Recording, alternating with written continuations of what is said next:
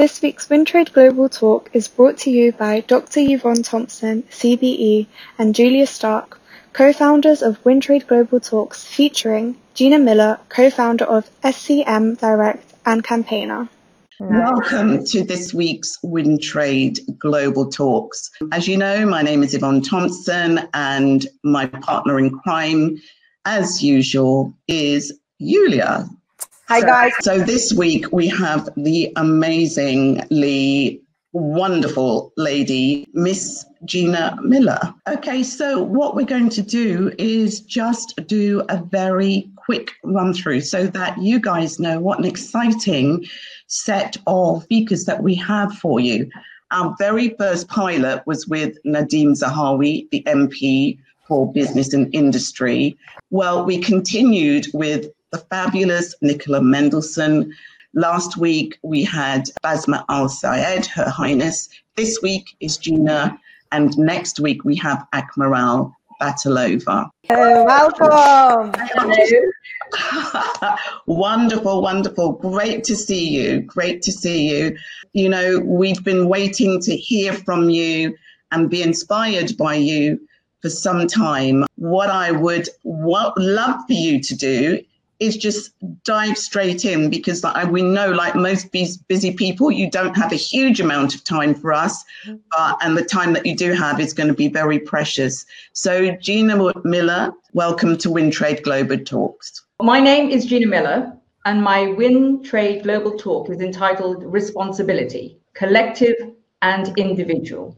Like so many women i'm a juggler a mother businesswoman campaigner for 30 years but there have been very many low points and high points. Of the numerous campaigns, the high points for me have been fighting for my special needs daughter, now 32, in a system back then which had very little support medical, educational, or social, unless, of course, you had money, because money gave you access to a better outcome for your special needs baby. And I just felt that was wrong that that was a right that all parents should have, that all children should have. So fighting for her, if you like, awoke the lioness in me. And through the lessons of the law and politics I had learned from both my father and my training, I realized that rights and progress needed to be protected by legislation, which led me to my first huge campaign, which achieved text. I can't tell you, it was such a huge learning curve being a young mother, but it led to text in the Educational Act of 1996 to strengthen the right for education for pupils with special needs and also advice for parents and a formal dispute resolution. Later came my work on addressing modern day slavery. Believe it or not, there is an estimated 5.5 million, mainly women and children, trafficked around the world every year. Together, my husband and I funded a report back in the UK in the mid noughties, which helped to draft the modern day slavery bill that Mrs. Prime Minister May, actually, she was then Home Secretary May, brought to Parliament. As a member of an organisation called the Centre for Social Justice, I also co authored two Breakthrough Britain reports on poverty and a report on how improving governance and sustainability for small charities was vital to the fabric of our society. Later, I raised my voice to talk about domestic violence and domestic coercion and behavior that affects the health of not just women, but children and families. As a survivor of domestic violence, I can bring a voice, not just of experience, but one that can dismiss a lot of the myths around domestic violence. That it only happens to weak women, that it doesn't happen to people who are successful. Coercive behavior can corrupt anybody's life. It is the act of a coward who wants to control. And that is why I have been speaking up about domestic violence for 16 years, which patiently brought change in the law in the UK in the act that's going through Parliament and has just started going through Parliament this year. Using the law has also been the thing that probably brought me to your attention. Using the law to protect democracy, the constitution, and parliamentary sovereignty from an overarching executive attempting to put themselves above the law was something I did without hesitation because it is a responsibility I carry with me every day. A responsibility I think we all have to use our civic voice to speak up when things are going wrong. As a young campaigner, there was much to learn And the lessons I have learned over 30 years that I'd like to share with you today are that you don't start off with a strong voice. It is actually something you can learn, and it does not necessarily come naturally. But the more you use your voice, the more you exercise your responsibility, the better you become at it. In fact, it becomes part of your personality. You can't remember not being the way you are now. Silence simply ceases to be an option. Speaking out becomes a responsibility. But you need patience and tenacity. 50% of speaking up and being responsible is taking that initial decision to speak up. The rest of it is tenacity and sheer hard work. But you need patience because change takes time. It takes time to roll back hate, unconscious biases, and institutions that do not reflect modern mindsets. You also need to stay alert because as you become more successful, you will find a little like um, honey, a honeypot. You will attract an awful lot of different people, but you need to stay alert about those you attract, their conflicts of interest, their egos, those who may have a different agenda and wish to detract you from yours. You need to stay alert and focus, forensically focus on the outcomes you are wishing to achieve. But you don't always have to be visible, to be front and center. Often being an active campaigner, a successful campaigner, using your voice of responsibility can happen in the background. I often collaborate with others. I often use my particular skills or ability to connect to help an outcome where I am invisible in in the campaign. But that invisibility does not mean that I'm not active. It actually gives me some protection sometimes to be even more effective than I would have been if I was the one leading from the front. Which takes me back to my childhood. I had the good fortune of having parents who took their responsibility of raising us with values and principles that laid the foundations of me and my siblings being active citizens very seriously. They also talked about their heritage, who they were, their successes, their failures, not an airbrushed version of themselves. Sometimes something I do with my children, and I would encourage all parents to do with theirs, to let them know who you really are. Because when your children know who you are, they better understand who they are. They understand the sacrifices and the paths that their ancestors have taken them to enjoy to the place where they can enjoy today's freedoms and privileges so that they are responsible too in checking that privilege. My father was a humble, wise, kind man of the law who would explain that justice is not about the law sitting on legislative books or in lawyers' offices or courtrooms, but in how people live their lives, how you help them to solve their problems and to protect them and make sure that they are treated fairly. That lawyers are not just the guardians of the law, the enablers of justice. My mother, the strict one, educated me into knowing and understanding that education can dismantle barriers of dis- discrimination. It can actually bring people closer together. That education is a gift that must never be undervalued. She also had a saying that don't take things for granted. It could all be gone tomorrow, which is why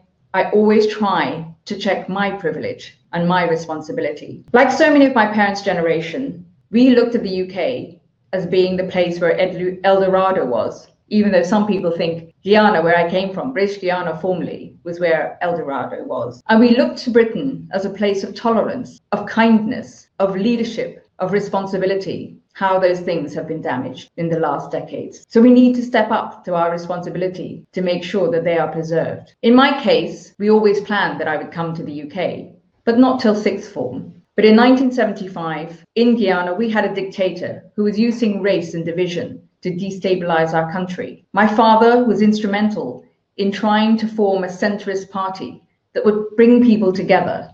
And through his work, my eldest brother and I were threatened, which is how we came to be sent to the UK at such tender ages of 10 and 12. But I came to the UK knowing that I had a place in the world, which meant that I could be responsible for the world that I live in, not just take it for granted because of those early values and principles that my parents armed me with. But the experience in the UK was not as the books I had been reading in the pages of Dickens or the Bronte sisters. It was a place that I found we were treated not as British, even though we were British, And don't let anyone rewrite the history and say the Windrush generation were immigrants, second class immigrants, or not asked to come to build a better Britain. My parents were, my aunts and uncles were. We were here to do what was right together with those who lived here, to build a better Britain, because it was the thing, the country we loved. Don't let anyone say that we came here as second class citizens. So when I came and I discovered that there was that bias, I decided from a very young age that I would speak up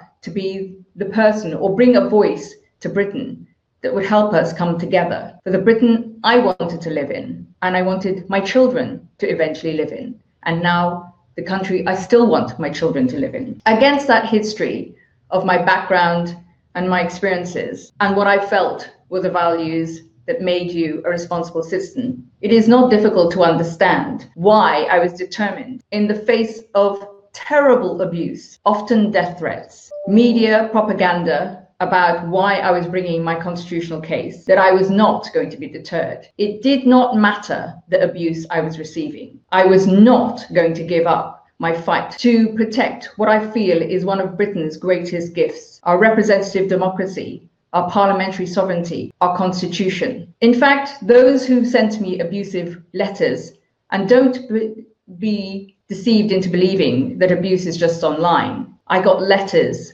dolls with pins in it, presents supposedly of white powder. The abuse then, as it still carries on now, comes from all directions and for very, very different reasons. But I have always felt that if someone is abusing you, not the words you're saying, the content of your argument, or the campaigning you're doing, then you're probably winning already. Because if you were a quiet voice, if you had no intellectual rigor in what you were saying and doing. They would be attacking what you were saying and doing and not you. So, what the abusers failed to understand is that they empowered me to carry on because I felt, why are they so frightened of this woman of color? Why are they so terrified? Why are mainstream media spreading propaganda about why I was bringing this important case? Possibly one of the most, well, both cases, the most important cases for 400 years. So they simply forgot to check their own behavior. In fact, having the quirky mindset that I do, I thought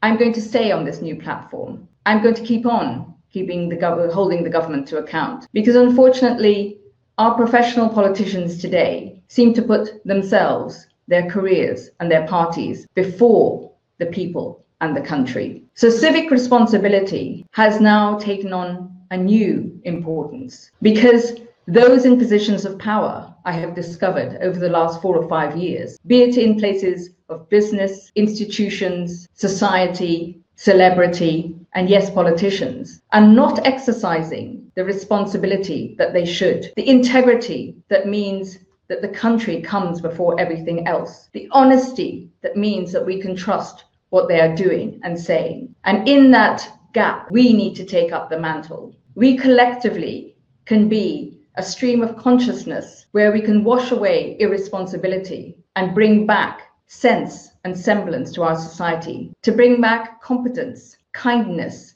and collaboration. That means that we don't see each other as standing one in front of each other, but side by side. And when we fall, we can reach out and help pick up the other person. That is why I believe so much in the concept of responsibility, individually, collectively, and also, I'd say my third pillar of responsibility is capitalism. Responsible capitalism will only serve to better our world. The aggressive pursuit of profit has led to many gaps in our society. It has led to much unhappiness and misery. It has led to people hurting other people. It has led to the denial of hope, of progress, of equality, and that is why I think we need to step up, speak to each other in words of kindness, but yes, too, in words of responsibility. But before I go, I wanted to say that the diversity clock is something that we also have to talk about in terms of responsibility. We see, as COVID has struck the world, that trends that had already started, where we had already started talking about the environment, about corporate behavior, about diversity, about racism, about division, and now being amplified in a way that we never thought possible. But I can tell you that change will not happen overnight if we leave it up to the other person or somebody else to take up the mantle. Change will only come if we put in the hard work that is going to be required to ensure that change is not just fundamental, but robust and will last for our children and our children's children. And that requires us raising our voices of responsibility in the way that I don't believe we have done for generations. My name is Gina Miller, and that was my Win Trade Global talk. Wow. Wow, it was beautiful. Wow.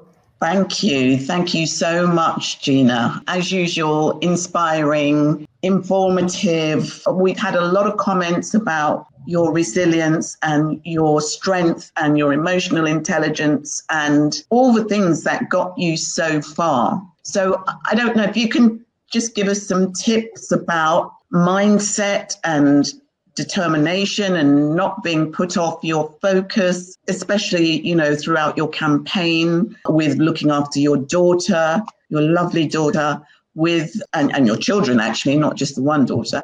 And how do you do it? How do you juggle everything? If you decide on something, um, you've got to be prepared. It's I say it's a bit like preparing to go onto the stage or to be prepared to do anything. You need to put the preparation into it. And part of that preparation is looking after yourself because it's very easy to get pulled in lots of different directions. And I've spoken to many campaigners over the years who say, you know, are very successful, but then when you talk to their families and their children, they feel neglected. They feel that they have been left behind and that they've paid the price for you being an activist. So it's taking the time to not just prepare yourself, but prepare your family and your friends around you if you're going to go on this journey of activism because you need their support and you'll need them their understanding as well as your own strength and i think that's something that's really important to include them in your journey and the second thing i'd say is that be mindful of how you preserve your own energy because it is very taxing and it will take it out of you you know you're, you're physically and mentally it is exhausting fighting for others if you decide to. But then there are those who will take away from your energy, not just the people who are being negative, but those who want to ride on your co- coattails, as it were, or those who want you to um, fight for their campaigns. I mean, I am inundated with people who expect that I should, you know, take every court case going, or that I should fight for every women's campaign, that every domestic violence charity I should be on their board. So you just have to see. Be, I, I, mean, I always respond to every request. That's one thing because I think that's only respectful that I do because they've obviously reached out to me. So I try to respond, or I respond to everything, even it might take a little longer for some responses. But then I use my energy in where I think I can be most useful. Sometimes it's just connecting people because the minute you commit yourself, there's nothing worse, in my view, than to doing half a job and letting people down. I think it's about really understanding where your strengths lie and how you can help people best that reach out to you and their campaigns. But you've got to look after yourself. You've got to eat well. You've got to look after yourself, your own voice, your own, your, you know, it's so easy to give and to not remember that you are, if you are the instrument, if you like, you need to look after that instrument. You need to take care. And, you know, I, I know from this that my back will go or my voice will go or my shoulder, you know, you can almost physically see yourself in the mirror where your shoulders, you can almost see the weight on your shoulders. Yeah. And so it's remembering to breathe, remembering to listen to your own inner voice, to take time out and come back. Because if you stay strong and resilient, then your fight will be strong and resilient. And it's so easy for other people to try and take that away from you. And the last thing I'd say is the negative energy. Being a Bruce Lee fan, um, there's that saying, it's taking the negative energy and learning to redirect it. And that's what I do with abusive voices. I try to understand where they're coming from, and I use that to empower me to carry on. Wow. Wow, Yvonne, Yvonne, I'm sorry, but I think Gina just gave a summary of the Bali retreat. She oh, just yeah. already, she knows. this lady knows. That's what I'm thinking. And actually, when you talk about, you know, uh, I, I notice it when we do these events, immediately after that, um, you know, you get asked, people just ask and ask and ask of you. So I know exactly what you're saying. To resist the temptation to become tough. And when I say that, I mean because there's this perception that you've got to be this tough, hard, ballsy woman or whatever it is to be. But actually, staying soft and flexible and feeling makes you one of the most powerful campaigners because you need to feel people. You need to feel with not, not just intellectually, but with your heart. You've got to feel people's pain. You've got to feel people's anxiety. You've got to feel. So resisting that temptation to become tough and to know everything, I think is really important because you've got to stay human. Yeah, uh, I mean, I think every week we've had people giving examples of that airline instruction. You know, put your own mask on first, make sure you're okay before you start trying to help others. Mm-hmm. So that's a really good. Sherry Dixon. Hello, hello, hello. Hello. What a beautiful, beautiful conversation. I was so engrossed. I was so engrossed, all of you, that I mm-hmm. actually was forgetting that I was in Guyana and just forget because technology isn't technology great. It's brilliant. Amazing. Amazing. I, I, it was so funny to hear Guyana because uh, obviously I, I say Guyana. Guyana yeah. I think that is the proper way of saying it. It's yeah. wonderful. and it's nice to have heard your recollection of your past and, and the strict upbringing of your parents because I know that Guyanese in there because Yvonne's one too, aren't you, darling? Absolutely. And yeah. the way that we were brought up is with that respect and strict uh, strictness, which ultimately, in the end, we we um we gain from. So, thank you, thank you for repeating that. My question, before I go on and on, as the public relations director of Women Chamber of Commerce and Industry in Guyana, it's the very first one, by the way. What message will you give young aspiring women in business? in the Caribbean, but particularly in Guyana? That's a tough one. No, no, no, no. From my experience, because you know, as I said, I'm on my fifth business, and um, don't take no when the money men say no. It's very difficult as a woman to get access to finance. It's so easy for them to say to come up with excuses why they couldn't give you, can't give you money. And I think you, without and it's not even in the first year it tends to be when you're on that growth spiral so when you and you're looking to expand your business that third to fifth year time when you really need growth money is when so many businesses deny it or so many lenders deny it to women. And actually you've got you've proven your concept. You've already done that bit the hard work if you like. So it's don't give up at that stage because that is the you know you either survive or not survive at that stage. Because quite often you've borrowed money, you've used your own, you've saved up in the first bit to get it going. But it's the growth stage that's really most important. So I'd say that, you know, the money matters. And do not take no at that point. You've got to keep on banging on their doors. You've got to release those funds at that stage. Thank you so much, Gina. Thank you, ladies. Thank you. And um, yeah, you never know. We might get a retreat or a delegation coming down your way soon. So watch out. Thanks a lot. Bye. Thank you. Bye. Bye for now. Bye for now. Well, Yvonne, I have a question, Yvonne, because I wrote that down too. You talked, Gina, about responsible uh, capitalism, and that's a very good one because as a founder of different business programs for women in business, uh, we do face the challenges with funding and growth money, like you just mentioned. And I love when you say like, don't have this, uh, be seduced to being this tough, hard women. And this is what we do see with successful businesses that women do lose themselves and lose their uh, part of femininity or emotional intelligence at certain mm-hmm. point. But actually, I'm so tell us more about the responsible capitalism because this is a good one and often resonates with women a lot. So I started talking about this back in 1996, believe it or not, because I've always felt that the the aggressive pursuit of, pof- uh, uh, of profit actually damages people and the planet. So I've been talking about this triple bottom line where we have a different accounting system where we take people, profit, and planet in equal measure. and we look at how a corporate or an organization is operating in all th- three of those strands. That's now moved on to something people are now talking about called ESG, you know, environmental, uh, social, uh, sustainability, and governance. But I worry that now it's become almost a marketing tool. If you really want to be a responsible, responsible capitalism, you can't just give, do bad business with one hand and write a check to a charity or whatever with the other hand. That is not what responsible capitalism is about.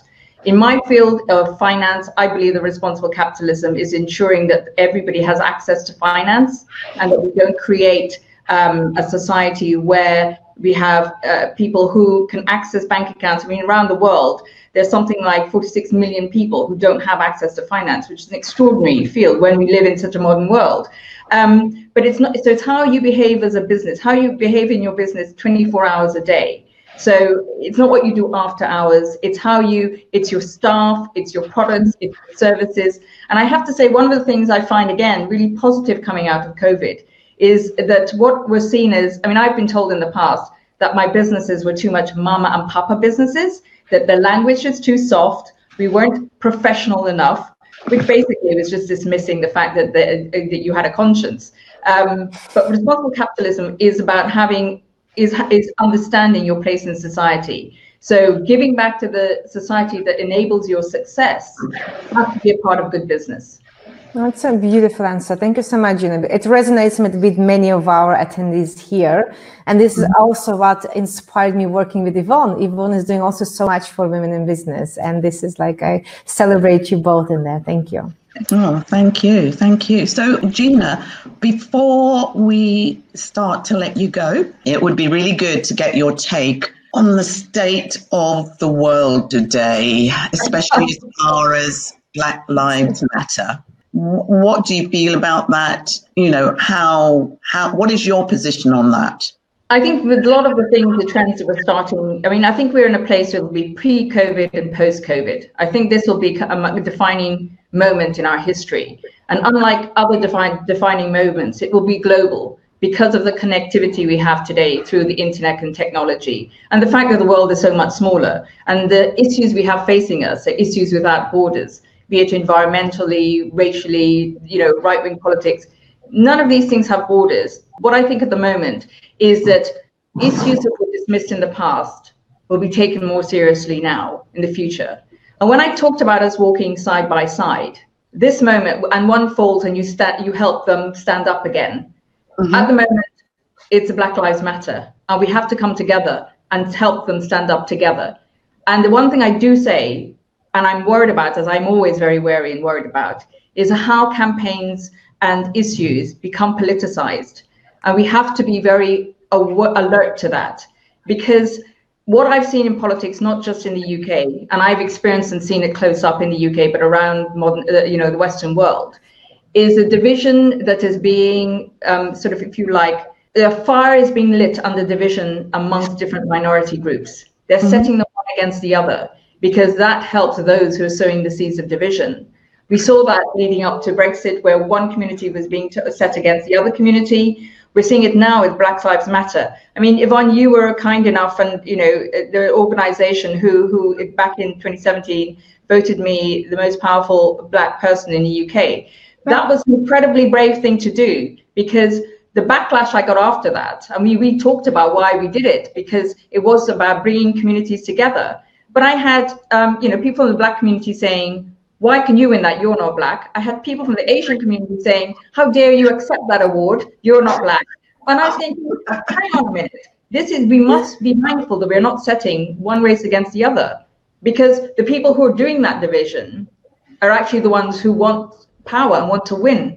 So we have to stand up for each other. And at this moment in time, it's Black Lives Matter. 100 years ago, it was women getting the vote. In 100 time it'll be something else. But we have to stand up for each other because if we take oxygen from one group, it denies it and gives it to us. We all need to breathe together. That's, that's totally amazing. Is there a difference between responsible capitalism and social enterprise? I don't think uh, there is any particularly one form of, of responsible oh. capitalism.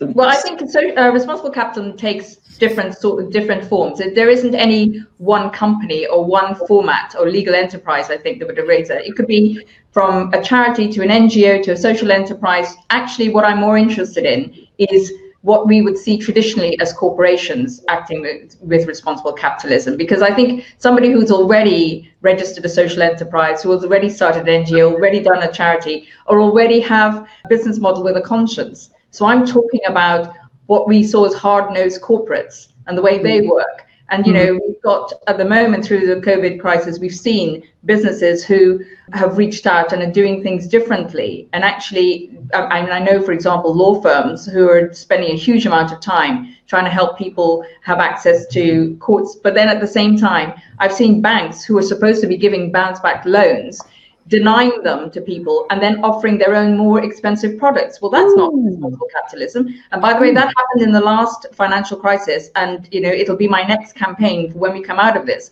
because I can see the banks behaving very badly after this and probably taking away a lot of people assets and businesses and asset um, gathering so you know we have to be that's what i mean about how you behave responsibly it's not necessarily in the business model it's actually how you engage with your clients Totally. Uh, what I would say is post COVID, whenever that is, we will have an economic downturn like we've never seen. The people who talk about it being like the Great Depression, like being, you know, post the Spanish flu or the Second World War, I would just say that this is demand and supply side. This is global. This is not just in one country. We have not seen anything like this before.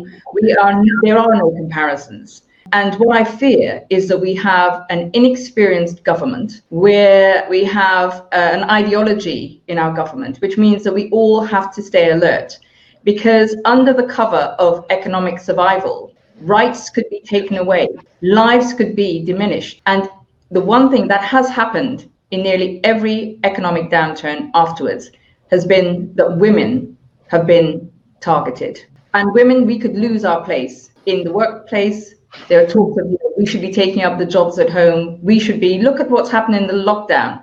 You know, there is going there may well be a disproportionate effect yeah. on women in society coming out of COVID and Brexit together. And I'd say be alert, be mindful, and don't let them roll back what we have won and our forebears have won over 100 years. Yeah, thank wow. you so much. Thank you so much. what an inspirational talk. Absolutely. Gina, thank you as always. Speak to you soon. Bye bye. Bye bye, Gina. Thank you. Thank you. Wow. Wow. We did it. It was an amazing talk. And so, I mean, so much was resonating. And I was writing down the words, the some quotes that Gina said. And as I said, when, when she was describing the way we women should be in business and the holistic way of it, it reminded me again, as I said, like it was like Gina was describing the goal of our retreats. Our yeah. goal was to unite women. That's what I was absolutely thinking as she was speaking. So we, we, we I hope she'll be there as well. And not only at conference, but also as uh, you just mentioned before, the membership is launched quite recently. Yeah. And yeah. because again, the intention was to create a holistic business. We also, together with Yvonne, we believe it's not only about money. Money is a mean, it's something you could do with. The intention is actually to help women create a holistic life. And this is where Bali is all about. For those of you who don't like to travel miles and miles or many, many hours, quite often I like to get away from the UK and Europe as far as possible so um, this is a great opportunity to do it. But for those of you who don't like to travel too much, we will be sharing with you next week a, a retreat that we will be holding in the UK. If distant travels or if there are any, there's anything that prohibits you from coming to Bali with us, including budgets and family and all sorts of things, we have another opportunity, which is going to be in Devon in a manor house in Devon, and we'll tell you more about it very shortly, next week or so. We have different levels with the membership. There are four different levels. There is a free membership, a business level, executive, and envoy. And if you'd like to know more, thank you for being here today as well. I hope this talk was inspirational today as well. Next week, You've got amazing women all over the world, and Admiral Batalova, who is going to be Yulia's main guest next week. She's a war correspondent, and she has seen the role as she things that she's doing, the charities, the support, um, things she's she has seen. Wow. Just breathtaking. So, looking forward to get your feedback. There is this wall of love, as Yvonne has called oh, it. yes. Don't forget the wall. Please, please, people can give us some testimonies. And then what happens is we will publish your photo, your name, your email, and your testimony. So there's a little bit of networking going on there as well. All right, we'll say bye for now. Thank you all. See you soon. Bye for bye now. Guys. Bye. Ciao.